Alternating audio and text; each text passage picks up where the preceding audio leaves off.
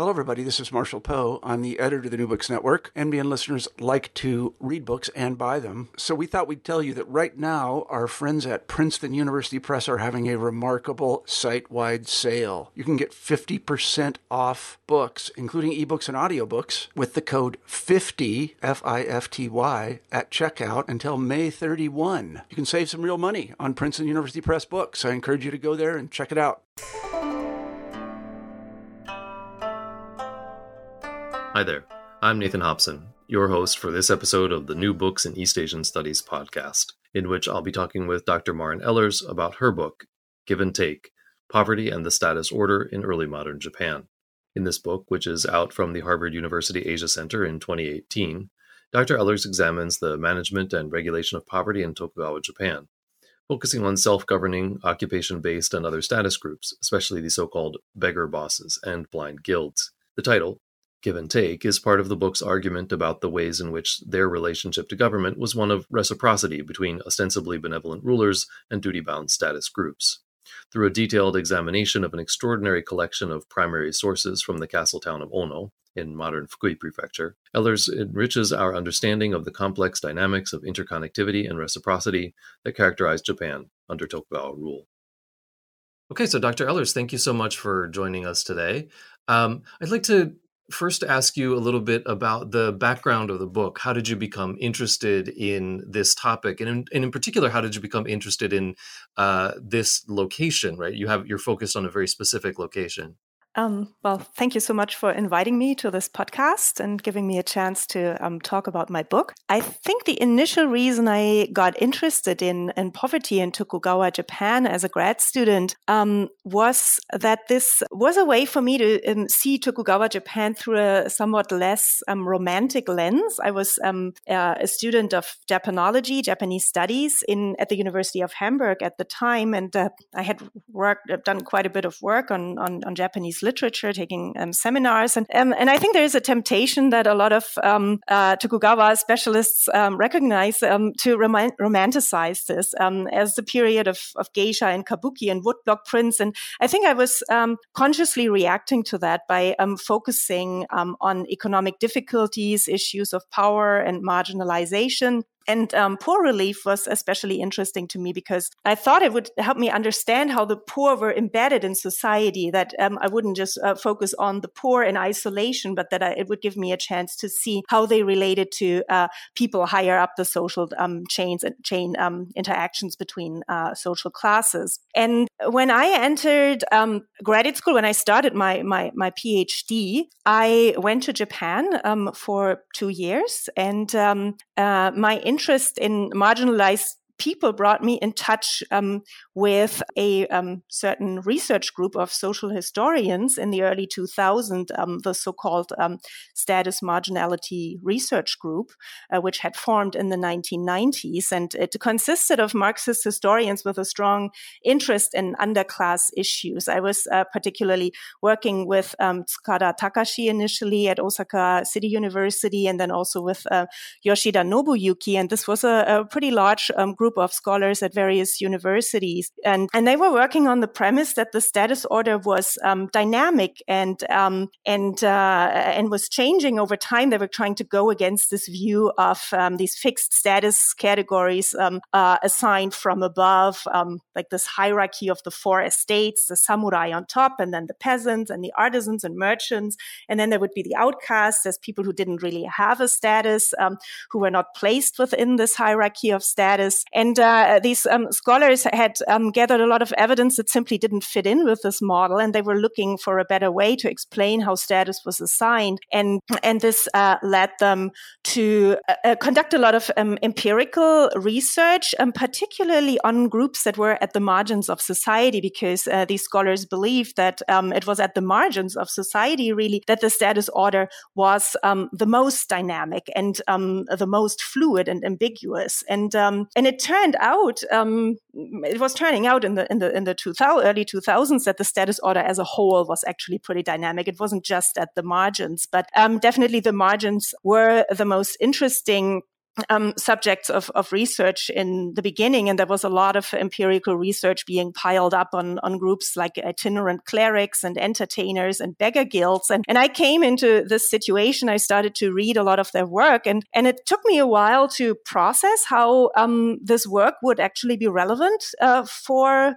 me to understand poverty and poor relief in general, because um, I mean, when we think of these mendicant groups, I mean, it's pretty obvious they were marginal even among the poor. The large um, majority of the Tokugawa poor were not a part of, of, a mendicant group or a group of street entertainers or something like that. But I, uh, when I, I, started to um, work with Ono's sources, and I think I will explain in a moment why I, why I picked this um, local case, and, and I saw these um, groups operating in the context of one local society, I realized that um, they absorbed uh, poor commoners on a regular basis, and uh, their existence had a lot of impact on on how uh, poor people in other status groups um, how they led their lives. And I also um, picked uh, these groups um, of entertainers and, and, beggars and so on picked up on the same logic of governance as other subjects in Tokugawa society. They um, tried to protect their livelihood by acting collectively. They tried to get recognized by the authorities and perform a duty that would make them seem useful in the eyes of the authorities. And um, um, and, and certainly these mendicant groups were a bit special because um, their, the, the protection that they received from the government typically involved the protection of begging rights. But quote unquote respectable commoners were um, also using similar strategies. They were using occupational associations as a vehicle for, for getting privileges, protections, and sometimes they used them to ask the government for poor relief if this was necessary. Uh, so in that sense, the uh, marginal groups weren't quite so marginal after all. And and, and it's it became clear to me that um, for poor and marginalized people, there was a particularly strong incentive um, to form new occupational groups. Um, and the first reason was that they struggled to find stable sources of income, and so they became quite creative in, in trying to uh, monopolize a new livelihood and and and and try to get that protected. And and uh, very often, poor people did not have um, a land or a house, and owning a land or a house was really a condition of being a full member in one of the most established status groups in Tokugawa society, the villages and the cho. And um, if you didn't, if you were not a full member of one of these groups, then you um, could not directly interact with the authorities. You could not hold office in, in, in, one of these groups. And um, so the only way for these kinds of people to formally interact with the authorities um, would be to, would have been to form their own group and uh, perform duties of some kind for the government. Yeah, that's uh, one of the most interesting things I think you said there was uh, the the way that these ostensibly sort of marginal groups, in fact, in many ways, are not marginal in that they the way that they interact with society echoes the structures uh, of society at large. And so by examining these groups out on on these again ostensible sort of margins, you're able to see something very profound about society itself. And I think it's one of the sort of strengths of of the work that you're doing here. Um, and I guess it, it tells us a little bit about how they fit into the overall picture of the Edo period. Um, and of course, you've talked about um, the way that your interest in uh, poverty was a way, as sort of uh, a way for you to de-romanticize Tokugawa, which, which I found also quite interesting.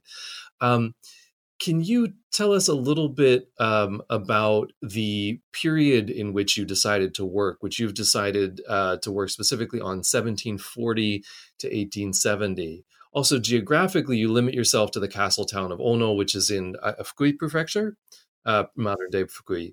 Um, can you tell us about those choices? So, why Ono? Why that period? Um, and after that, if you have, uh, if you could, I'd love to tell you. I'd love for you to tell us about um, some of the remarkable primary sources that you got to work with for this study. Mm-hmm. Sure. Um, that's a really interesting question. Um, hearing that, I'm realizing I, I, really, for, for me, the geographic um, selection was a lot more conscious, a lot more intentional than the temporal selection. The time period between 1740 and 1870 came, um, I, I, defined that um, because um, I chose Ono as a case study. Um, the sources that were available about that place um, simply are the most abundant um, during that time period. That is to say, um, before that time, we really don't have much. Um, so it was almost by necessity that I, I chose that. Um, the reason why I wanted to focus on one town had to do with the structure of the status order um, because I really wanted to connect um, the study of poverty, of poor relief, with um, this um, structure of um, the social order and of government more generally. And, and what I learned um, really from the status marginality scholars was that status groups, I mean, they were not these broad categories that cut all across the country. I mean, status itself was something that was intelligible all over the country. Everybody knew what a samurai was and what a peasant was and what a, what a townsperson was. Um, but the groups that were in charge of assigning status by deciding membership within the or determining the membership within their groups, and um, those were pretty small. I mean, a cho or a village um, or um, a um, confraternity or a, a, guild, a trade or craft guild. I mean, these groups, they could range from a handful of members to maybe a couple of dozen, in some cases over a hundred or so.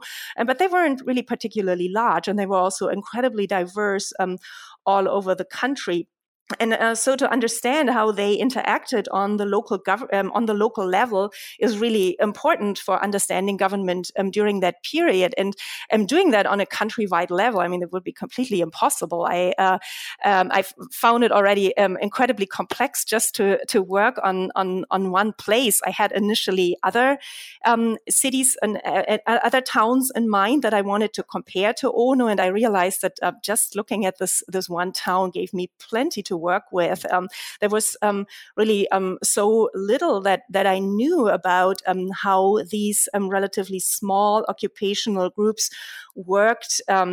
Uh, with each other and how they interacted with um, various levels of government and and and I was really interested in this, this complexity and um, so um, I picked Ono uh, partly by coincidence, I was um, in Fukui at the time. I was um, a um, uh, doctor. I, was not. I, was a um, foreign um, exchange student at the um, a research student at the um, University of Fukui, and my host professor there, Matsuda Yoshinori, um, recommended Ono to me because he said um, for this kind of topic uh, where you look at um, the urban underclass Ono is really the best within the prefecture. And that had to do with the fact that Ono hadn't been bombed in World War II. Um, Tsuruga had been bombed um, heavily. Um, Fukui had also been heavily bombed and had been uh, had gone through an earthquake after World War II. A lot of sources on town society didn't exist anymore, whereas in Ono um, there was a lot, and that happened to be concentrated between 1740 and 1870. I'm not entirely sure why there were no um, journals between 1740. There were suddenly there, there probably were some that might have burned at some point. I'm not sure. Um, but I um, happened to uh, I then um, concentrated on 1740 to 1870 because, um, uh, especially the town elders' journals um, were um, preserved only for that time, and that periodization doesn't necessarily work for all of the aspects that I'm interested in. And um, so, readers of my book will notice that I bring in material from other places where I feel like I need to fill some holes. So, when I wrote about the beggar guilds, I had to supplement examples from other places to explain why these guilds even existed. Uh, and uh, uh, because there is no evidence from Ono itself, I can only speculate about the roots of Ono's um, guild of, of beggar bosses. Um, and I think I can make some fairly educated guesses from what happens in other castle towns, and, and I brought that in. Um, and I do that in, in, in, a couple of other instances as well. Um, and um, yeah, so so in that sense, the the, the geographical uh, focus came first, and um, as I said, I um, don't really think about that focus as a limitation. It's uh, something that that can be incredibly enriching, and um, it kind of serves as a magnifying glass on all these um, social interactions that were, uh, on the one hand, central to um, how the Tokugawa state worked and practiced. You can make this a very big point about how the Tokugawa state worked, but um, you can also look into at um, the nitty gritty um, detail and uh, and write about and write basically a micro history of, of government under the status order. Yeah, and I thought that was one of the uh, the strengths of, of the the book. Um, can you tell us a little bit more about the sources? You mentioned that there were uh, journals of the town elders. What were those like? Uh, where were, where were they preserved? What was the collection like? Yeah. Uh, so the journals of the um, town elders are really my most important, my richest source. Um, and um, the the two town elders were basically at the intersection between the domain government and the townspeople. They were townspeople themselves. They were elite members of town society, and um, they were responsible for passing on petitions of um, making sure that domain orders got executed and uh, uh, passing on information, consulting uh, with um, the domain government uh, about policy. Sometimes representing the townspeople, sometimes representing the um, domain government. So they, they were really at the intersection and their um, journals reflect that. A lot of this uh, interaction between um, the various groups in town society and um, and on the one hand and and the domain government on the other hand. And um, uh, that meant um, that they had insight not just into townspeople's affairs, not just into the affairs of the cho and the trade and crafts guilds, but they um, also had jurisdiction over the mendicant guilds, about several villages in the vicinity of the town. They knew a lot about temples and shrines and their parishioners and tenants, and uh, they even dealt with with agricultural issues. So. Um, I mean, what, what these journals don't do is that they were not produced within the occupational communities themselves. And so we get only glimpses of that. Um, but they um, do tell us a lot about the relationships between groups. And um, today these um, journals there are um, over 80 volumes of them still preserved this is a huge amount of material um, and um, they are actually in um, a private archive um, today. They were after, after the Meiji Restoration, they seem to have been in the in the possession of um, of the town hall, and there they got borrowed by a local historian, and then it ended up in his in his uh, private archive. But I got access to them um, through uh, photographic reproductions that um, are today available in the Office for the Compilation of Ono City History, and um, the people in that archive um, were um, so kind to give me access to these reproductions, and I um, tried my best to um, decipher um, these um, journals and to um, to make sense of them. Um, at, at, first, I mean, I thought it was way too daunting to, to deal with such a major amount of, of manuscript material. Most of this really hasn't been transcribed. A little bit has been, and that gave me a light, a nice. Uh, Um, a nice entry point, um, but um, oh, oh I uh, the, I, I, have to say, in retrospect, the deciphering was actually the easier part. You get used to that surprisingly quickly because there's a lot of repeti- repetition in the phrases and uh, the characters that are being used. And especially if it's the same writer, it uh, just gets easier and easier. What was harder um, was to make sense of the content because these journals are so incredibly scattered. They just note everything in chronological order. And there are certain incidents that are um, that yield a lot in terms of, of insights into um, these various status groups. And um, then there are also small snippets of information, and you kind of get thrown in the middle of this town of 6,000 people, and um, you need to bring some structure to that and uh, try to. Um, uh, to, to, combine these fragments and um, gain a fuller picture of the social structure of these um, so far um, unresearched groups. There wasn't really a lot of um, um, a lot of prior research on on the structure of this particular town. Yeah, I think that's very insightful in terms of thinking about the the work of you know historians more generally. I, I guess I'm still flabbergasted by the idea that this was uh, that this 80 volume collection was a public collection that was borrowed by a historian at some point. I'm just thinking about the the sort of ethical problems and the overdue fines. It just wow, that's amazing. Um, so I'd like to, uh, if we could, then um, jump a little bit into what essentially is your first chapter, uh, which is called "The Castle Town in the Domain of Ono," uh, which lays out a history of Ono. Can you tell us um, a little bit more about the town? We've been talking sort of peripherally about this up till now, but um, what was it that uh, sort of a, that um, I know you said that it was, you know, uh, you were advised to take up Ono. Um, what did you find about Ono that was that worked for your project that was interesting in terms of giving us insights about Toka uh, Japan more generally?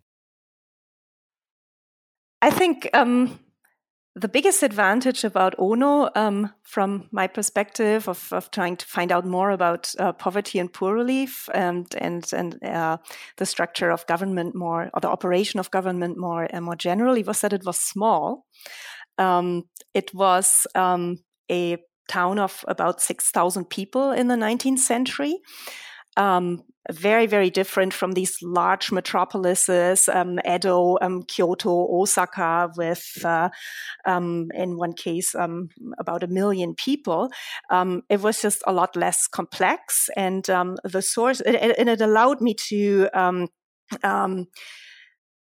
uh, to um, I, I, mean, it was a lot more more manageable in terms of, of research, and um, it was also tempting because a lot of the um, research on urban society that um, has appeared in English had it, appeared in English up to that point, and even in, in Japan, um, had focused on these large metropolises. Um, they really had um, absorbed a lot of scholarly attention, whereas um, smaller castle towns like Ono or maybe a little bit bigger. I mean, Kanazawa is still relatively well researched, but there were very few studies of that, and I thought Ono could be an interesting example. And I also found it interesting that the town town um, had so much interaction with the countryside. Um, of course, big cities like Edo and, and, Kyoto and so on, they are also connected to the countryside. But Ono, and I mean, it was a major commercial center in this um, region. But at the same time, there were a lot of townspeople that were um, working in agriculture. There were a lot of tenants, uh, people who um, um, rented fields near the town and, and worked in agriculture.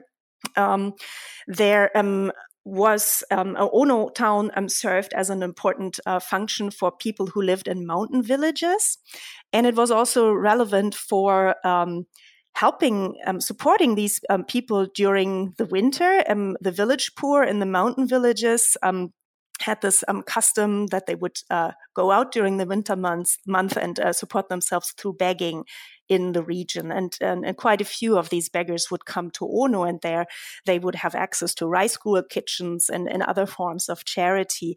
Uh, so um, the um, the castle town um, was intimately connected with um, the um, um, support of um, uh, these um, small mountain villages, which of, were, of course, economically important to the castle town as well. There was a copper mine uh, in that area, and um, the mountain villages um, supplied a variety of, of other commodities that um, Ono's townspeople were were trading with.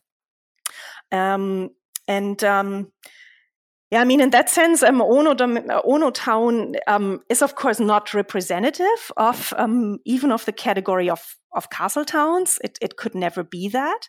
Um, but what really helped me um, connect it um, and understand the significance of the various um, structures in in this town um, was the fact that there were so many other scholars um, working on um, related aspects in other towns and cities. So, um, especially people who were affiliated with the Status Marginality Project, but also others um, were uh, publishing um, studies, for example, on Osaka's confraternities of beggar bosses or about famine relief in the castle town of Kumamoto. And they were uh, introducing me to certain problems and um, um, structures that I should perhaps pay attention to, or they helped me understand if I had observed something in the case of Ono, how uh, that uh, might uh, um, be comparable um, to a, um, structure in in another town, and and uh, I um, try to yeah take advantage as much as possible um, of these other um, studies on on on other um, on other towns um, to to put Ono's case into context. Um, so I try in the book to draw as many parallels as I can, and of course um, the parallels look quite different depending on what aspect what aspect you look la- look at. For example, Ono's guild of beggar bosses was quite similar to the beggar guilds of Osaka, but it was very different from those of Edo. But then there are other aspects where Ono is actually quite similar to Edo and not at all like Osaka. So um, it um, um, uh, it it turned out that um, the um, that that Ono, um, I mean, it was neither exceptional um, nor um, was it um, representative, but um, it it really um, draw, drew attention drew my attention to certain structures, to certain recurring themes and problems that one really needs to pay attention to when uh, trying to understand uh, poor relief in Tokugawa Japan. Yeah, that's interesting. You, we've so we've been talking a little bit uh, about these so-called beggar bosses without actually getting into you know who, who they are um, and and how they function, what they did. So I, I wonder if we could do that because that's what you really do in chapters two and three. Um, chapter two, Beggars by Birth, an outcast group in domain society, and chapter three, the management of mendicancy. Um, so you focus on uh, the beggar bosses, the Koshiro, as a status group in Ono. Um, so who, who, were they? Um, you, they had duties um, as a status group. So what were they? Um, and of course, one of them is, you know, as you say in the book, the management of mendicancy, that which is the the, the core and the, the title of chapter three. Uh, so what's that all about? So the Koshiro are actually the first um, group in Ono town that I uh, researched after um, identifying Ono as my case. Uh, what attracted me immediately, and that, that, actually serves as an answer also to your uh, previous question about why Ono. Um, there is an enormous amount of uh, material in the town elders journals about this group, and they were very intimately involved with um, beggars and uh, the management of, of begging and um, and I, I, call them beggar bosses, which is a pretty unconventional uh, translation, perhaps. I mean, one could also call them outcasts. Um, these uh, people um, certainly um, um fall in this category. Um, and what that means was that they were ostracized um, by the townspeople and other commoners. they couldn't intermarry with commoners. They couldn't move into the Cho communities. they couldn't join the trade and crafts guilds and they had to be respectful towards townspeople and, and other commoners, and of course the samurai in, in many situations. And um, so one could um, discuss them as outcasts. Um, and of course, I um, also um, uh, highlight the discrimination that the Koshiro experience in my book, um, but I am in the book much more interested in their livelihood and uh, and what they did in everyday life.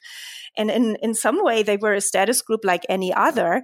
Um, they had an occupation and in their case, um, this was begging, and they were trying to monopolize that. Um, uh, they um, were um, granted a privilege um, by the domain government that they uh, would be um, allowed to go around and collect alms from the domain population.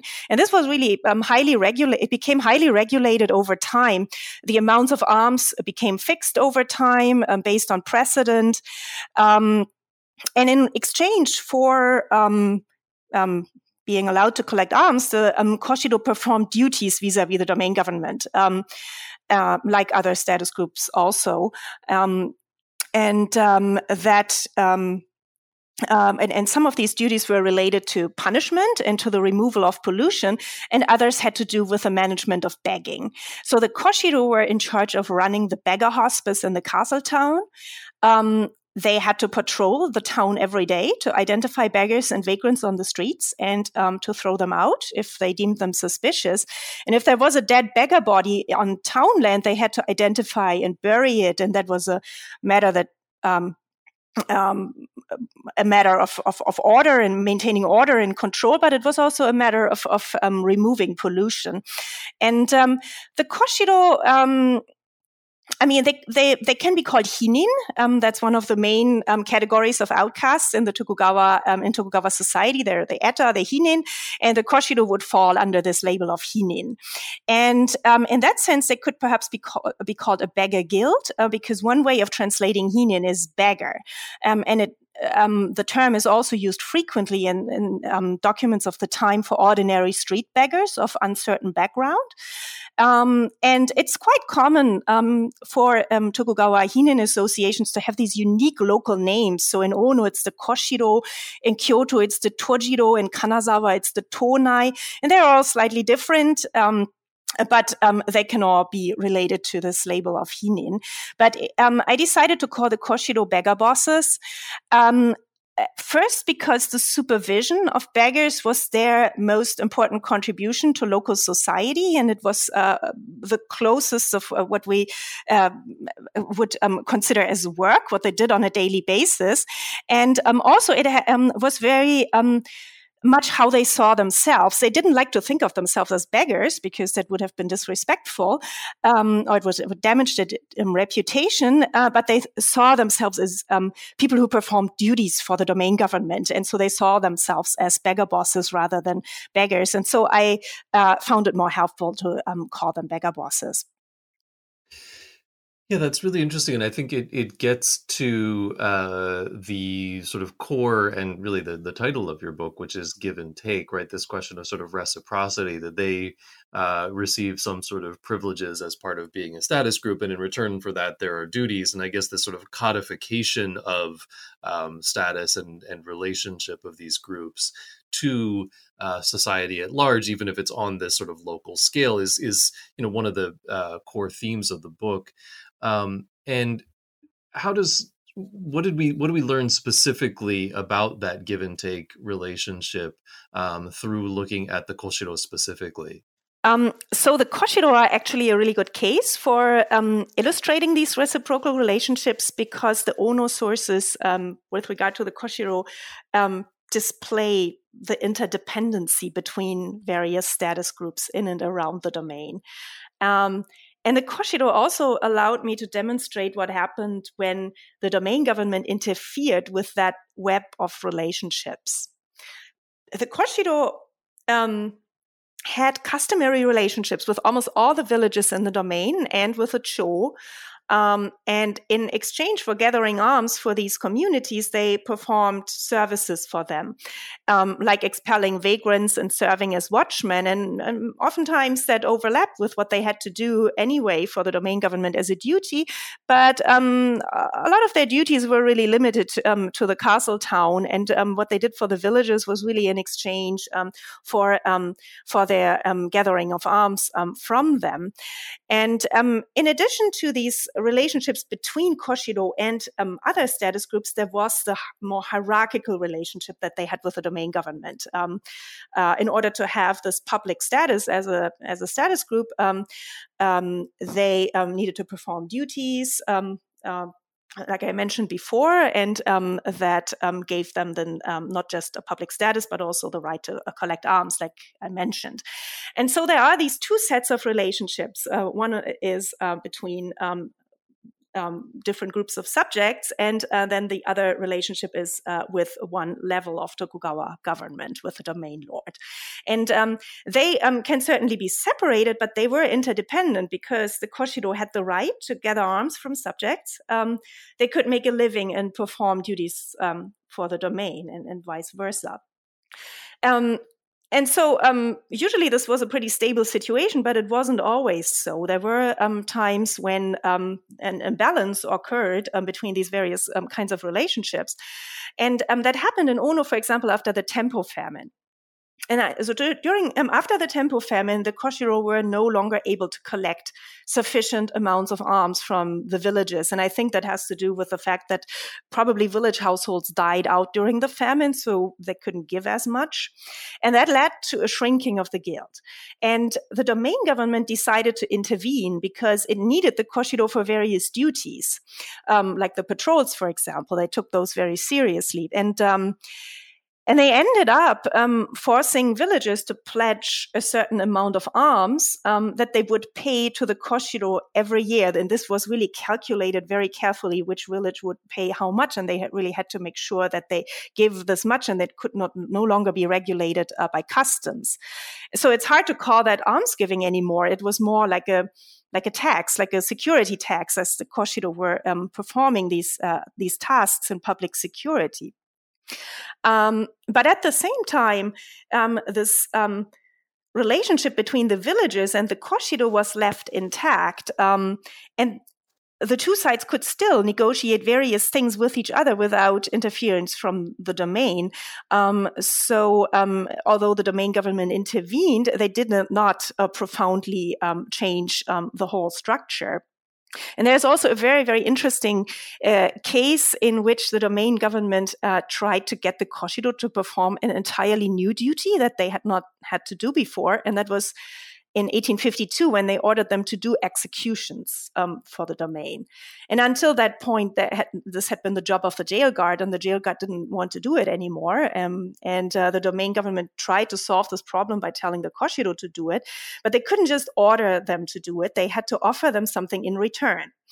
And um, even when the Koshiro accepted that incentive, uh, the domain also needed to be mindful of all the other reciprocal relationships that already existed between the other groups in domain society. And they had to think about how those might be affected if one disturbed the balance between them. And I don't want to go into detail here because this gets really nitty gritty. Um, but it's quite impressive to see um, all the little adjustments that officials were making in this case to satisfy not just the Koshiro, but um, also other groups of domain subjects um, that interacted with them, how seriously they were taking um, these um, small agreements and um, how they were trying to find these ad hoc solutions to make sure that the Koshiro really uh, would perform executions um, for the domain. Yeah, I, I, this is something that I, I, was hoping we would get to because I found it one of the you know fascinating and sort of insightful pieces of of your work, which is this this kind of feeling that everybody is playing Jenga. You know that there's uh, this this very uh, you know inter interlocked multi-level system and if you move any of the parts then you really have to consider what all of the other you know what what what that means to to the sort of status order um, and to the way that society works. So, yeah, thank you for uh, bringing that out. Um, I wonder if we could move along to chapter four then. Um, in which you deal not with the Koshiro, but with another of these status groups, the uh, the blind guilds. Um, there were two, and the, the title of the chapter is the Guilds of the Blind. Um, there were two blind guilds in Ono. There was a male uh, guild and a female guild um, which I thought was interesting in and of itself. And I wonder if you could talk about that. But can you tell us about the guilds um, and how were they different from the Koshiro in terms of their duties and relationship to other members of society? Um, so I think uh, people who know a little bit about Tokugawa Japan are probably um, familiar with the guilds of the blind, and I think it's also pretty common knowledge that um, they had a monopoly on certain occupations um, like acupuncture and the performance of the koto and the shamisen string instruments. Um, at least in case these were performed by blind people. Um, so what I uh, uh, I think is um, a little, perhaps a little less known, is um, that um, these guilds also defended members' right to collect certain kinds of alms. Um, that these were also mendicant associations, um, like the Koshiro. They had customary rights on um, the collection on um, certain kinds of alms um, and uh, determine uh, and rules that determined how many alms they could demand from different kinds of households. And that wasn't really something that was on my radar when I started to do this research, but it struck me that whenever there was a um, an instance, for example, in the household of the domain lord, when uh, there was a wedding or a funeral, um, that alms were given out not just to the Koshiro but also to the Zato and the Goze.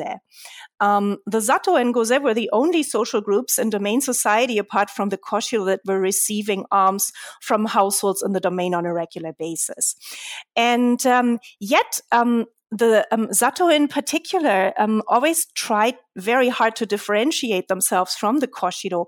On the one hand, they repeatedly stated how important these alms were to their livelihoods, um, but um, it was it's it, it's clear that um, they also the, this um, collection of alms also made them vulnerable to discrimination. Um, anybody who wished them ill um, could have pointed out that the blind guilds were really no different from the Koshiro and that they didn't deserve to be um, treated with respect. And uh, and the Zato and Goze were in many ways quite different from the Koshiro. This was th- those were not hereditary associations; they were always replenished from um, the commoners um, they were indeed often poor, especially in small castle towns like Ono.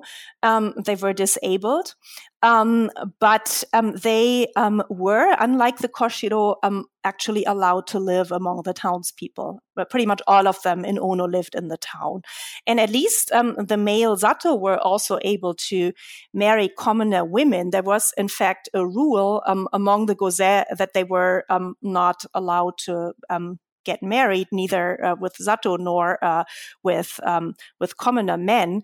And um, and the Zato and Goze were anxious to uh, preserve these prerogatives and um, kept their distance um, from the beggar bosses. And um, I also found it interesting to compare um, the effect that the organizational structures of these various guilds um, had on on the leverage that they enjoyed. Um, uh, in demanding protection. Um, the and unlike the Koshiro, um, the Zato had a countrywide organization. The Goze did not. The Goze were in uh, most places um, subordinate um, to the local um, Zato guild, but the Zato guilds um, were all affiliated with a countrywide organization, the so-called Todoza, and um, and they benefited from this affiliation because the Todoza um, had a headquarters in Kyoto. They had a close relationship with the shogunate, and um, they were able to get um, the group's various privileges confirmed by the shogunate. And um, Ono's lord couldn't just go ahead and revoke the Zatos and Goze's uh, begging and other privileges if he felt like it. And uh, this was particularly important because the Zato and Goze were never as useful to the domain as the Koshiro. I mean, the, the Koshiro by the 19th century, by, by the late 18th century, really, they had evolved into a police force. They were not just taking charge of, um, of beggars, but they were investigating crime on a pretty large scale.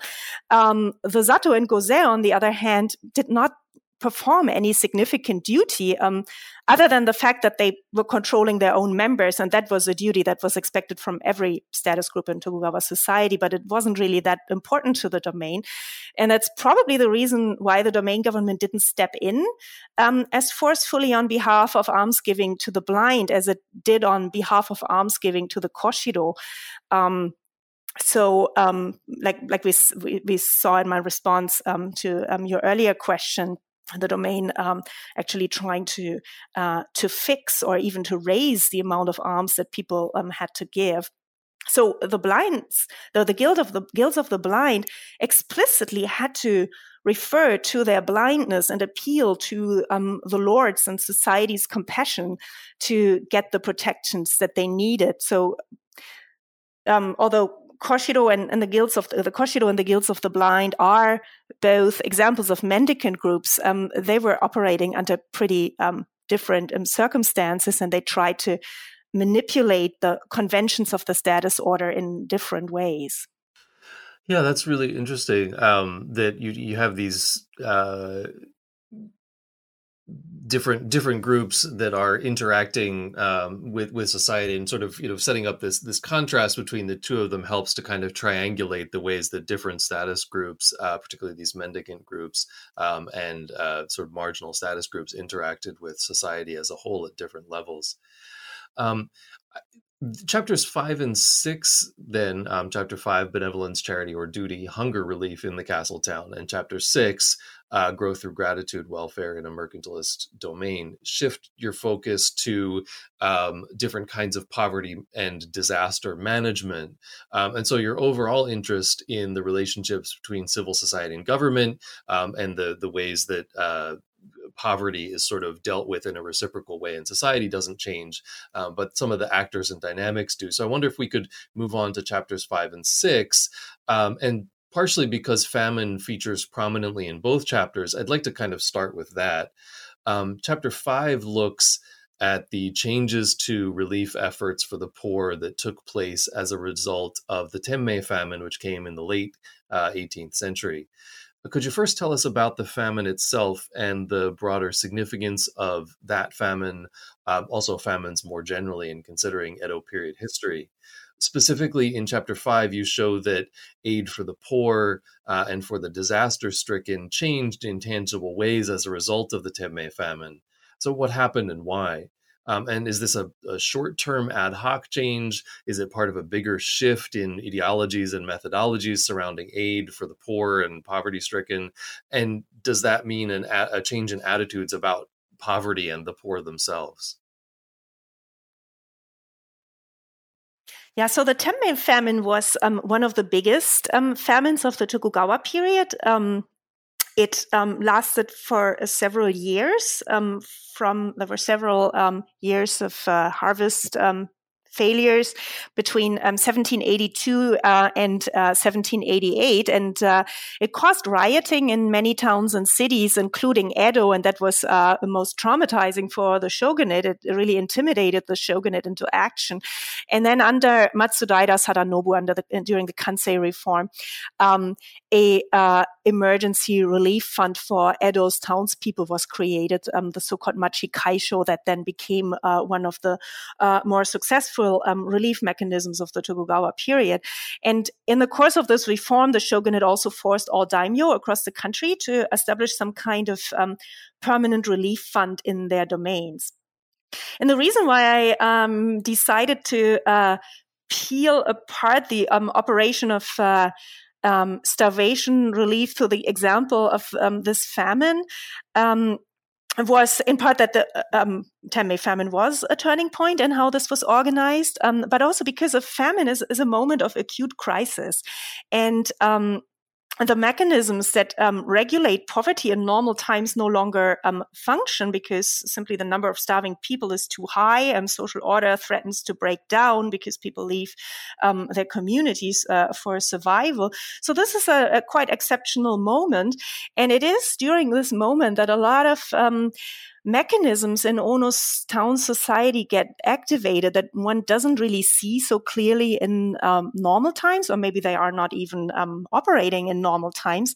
And so this became also a window for me on Ono's town society. And, and I said earlier that uh, when I started out, I didn't really know very much about um, the specifics of um, this town society, how um, um uh, the um, various um, organizations in town society, the status groups, um, how they um, uh, collaborated um, with um, the town elders and then by extension with the domain government. So I actually learned a lot about town society in general through researching this particular chapter.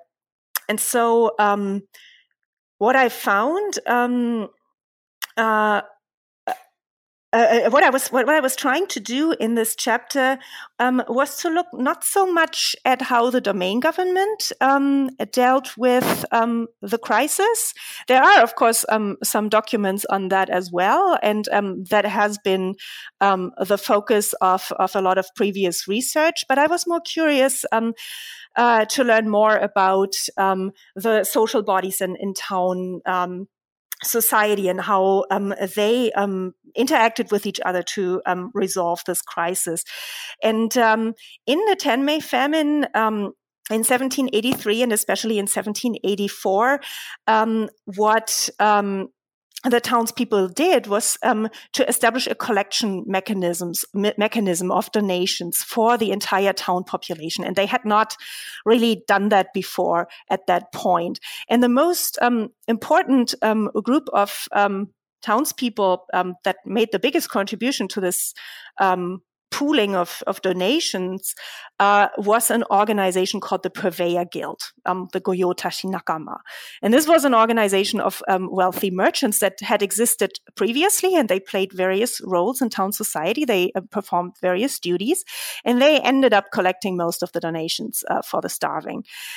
And then um, the domain leadership also came up with a mechanism by which all the Cho communities would supply donations. And the Cho communities were generally responsible for aiding the poor among themselves. But in this case, they would actually pool all the donations um, and then they would be distributed among all the town, all the town poor at once that had applied for relief. So, um, and this was a was a new way of of regulating charity in the town, and it was quite innovative because um, charity among townspeople in Ono had so far um, been mostly informal.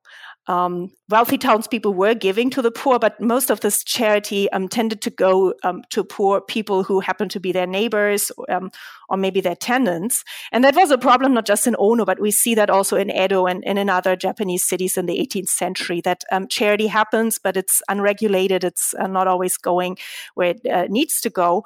Um, also because there's this growing disparity between rich and poor in in the um, uh, towns and cities of the time, and um, and we see other um, cities addressing this problem a lot sooner than Ono. Um, in Osaka, for example, they uh, they they establish a um, mechanism that's uh, pretty similar um, to Ono, this regulated um, charity in the 1730s during the Kyoho famine, but in Ono it, it happens during Temmei. And I think it's partly because Ono simply wasn't economically as, as highly developed as, as Osaka was in the 1730s. Um, and so all over the country, there is this trend in the 18th century of urban famine relief becoming more organized, becoming more formalized, and requiring more formal collaboration between samurai administrators and, and wealthy townspeople.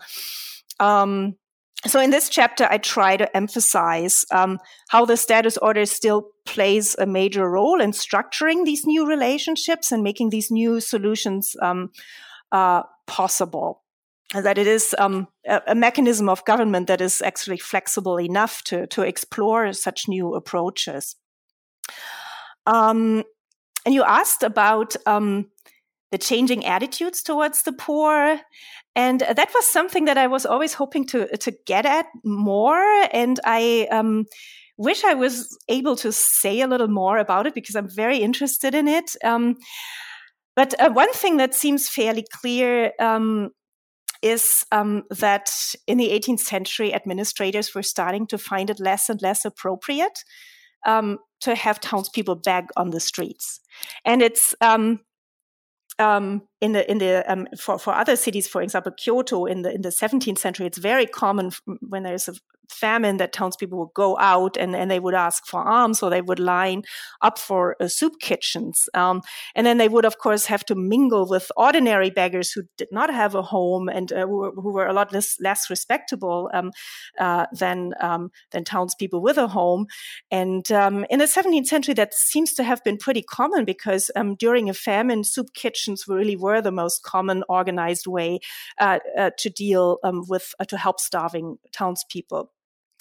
Um, and then in the 18th century, um, I'm beginning to see um, more evidence that people were bothered by that sort of thing.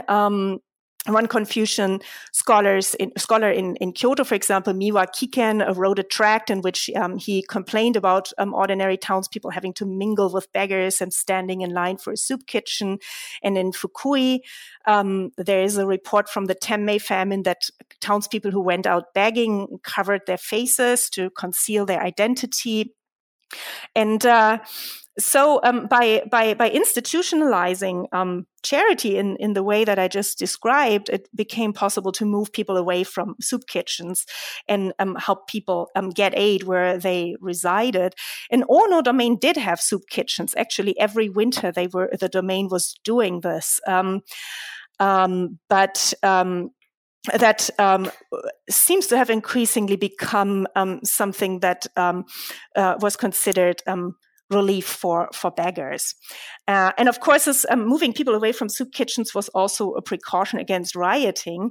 Um, and when Ono eventually abolished um, Ono domain eventually abolished um, the domain soup kitchens in um, in the late uh, in the 1860s. That happens much, much later than the Temmei famine, uh, but eventually they abolished them. And one um, reason seems to have been that um, the town society was uh, quite restless during those years, and uh, they were trying to make sure um, that there was as little potential for rioting as possible. Hmm, that, yeah, that's very interesting. And it also provides a great segue into your chapter six, where you're really talking about uh, the 19th century in Ono.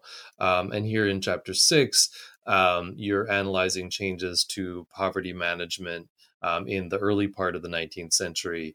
Um, you highlight two really important um, interrelated factors here uh, the Tenpo famine of the 1830s and a mercantilist shift in the domain's economic politics. Can you tell us about both of those and about their effects on poverty management in Ono? So it's it's very interesting to compare the Temmei famine and uh, the Tempo famine in in the 1830s. Um, because their impact on Ono's local society seems to have been quite different. Um, for the Temmei famine, I did not see a whole lot of evidence um, that um, crime went up, that the social order was breaking down.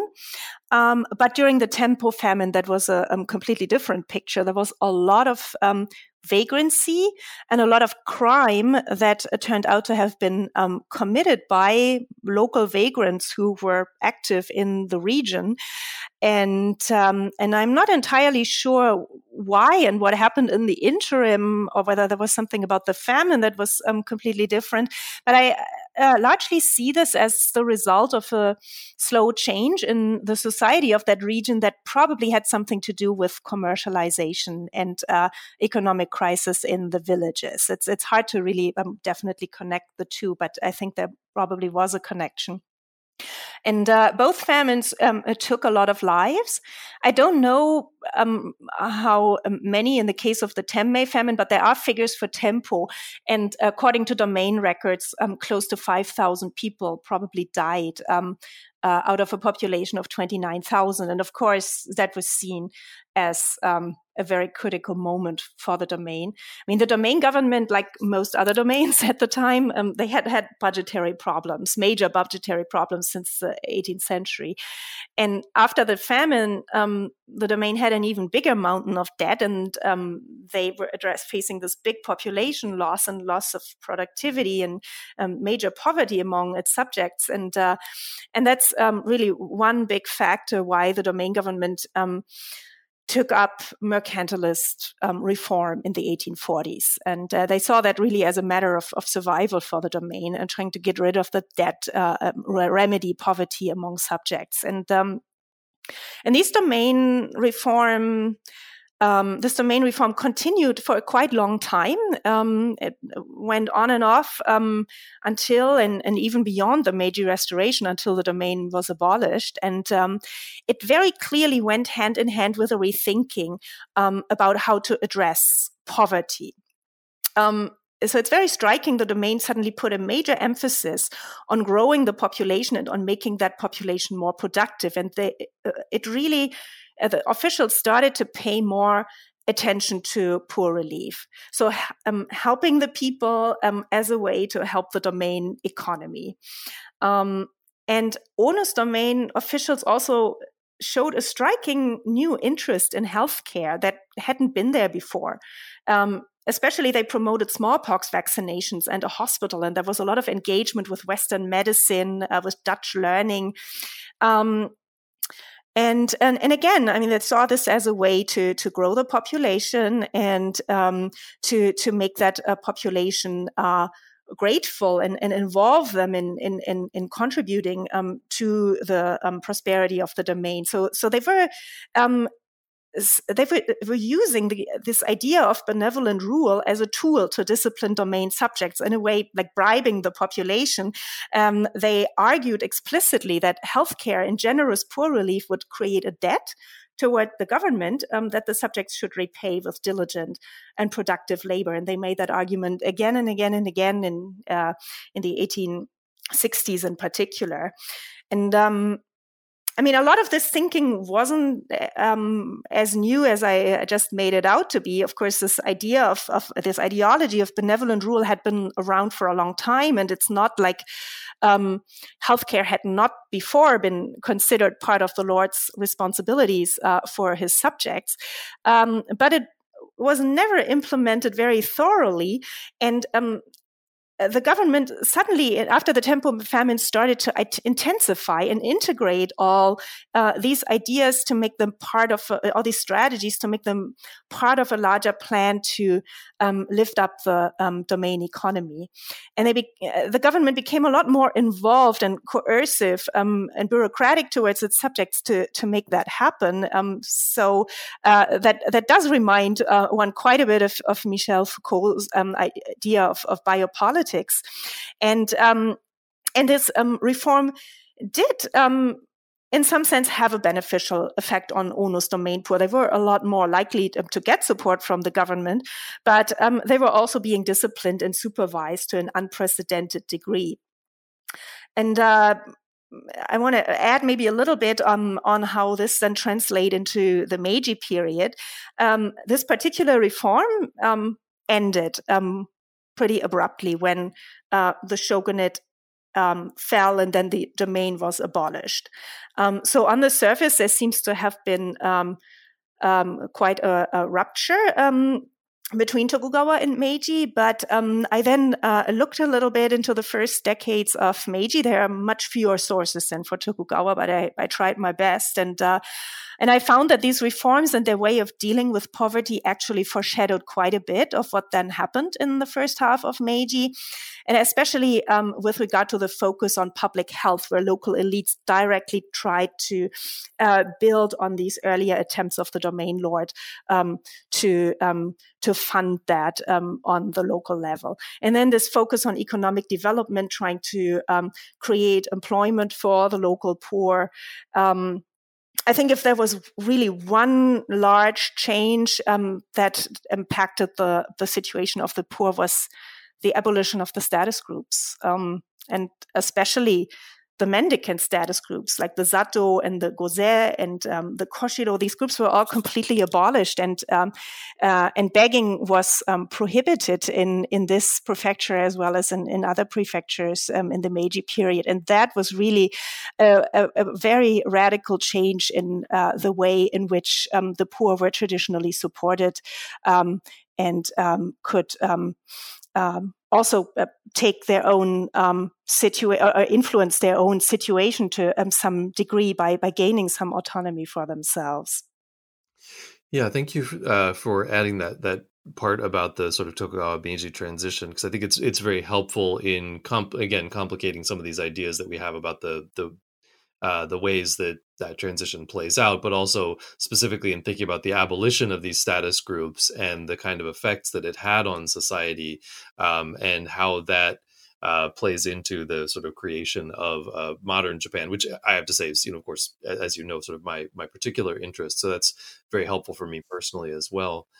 Um, I wonder if you could tell us a little bit about you know you started to hint that uh, you know you've you've been uh, looking beyond the, the the scope of the book strictly. I don't know uh, if you'd like to tell us about a project that you're working on now. Are you continuing with this work? You, are you working on something new?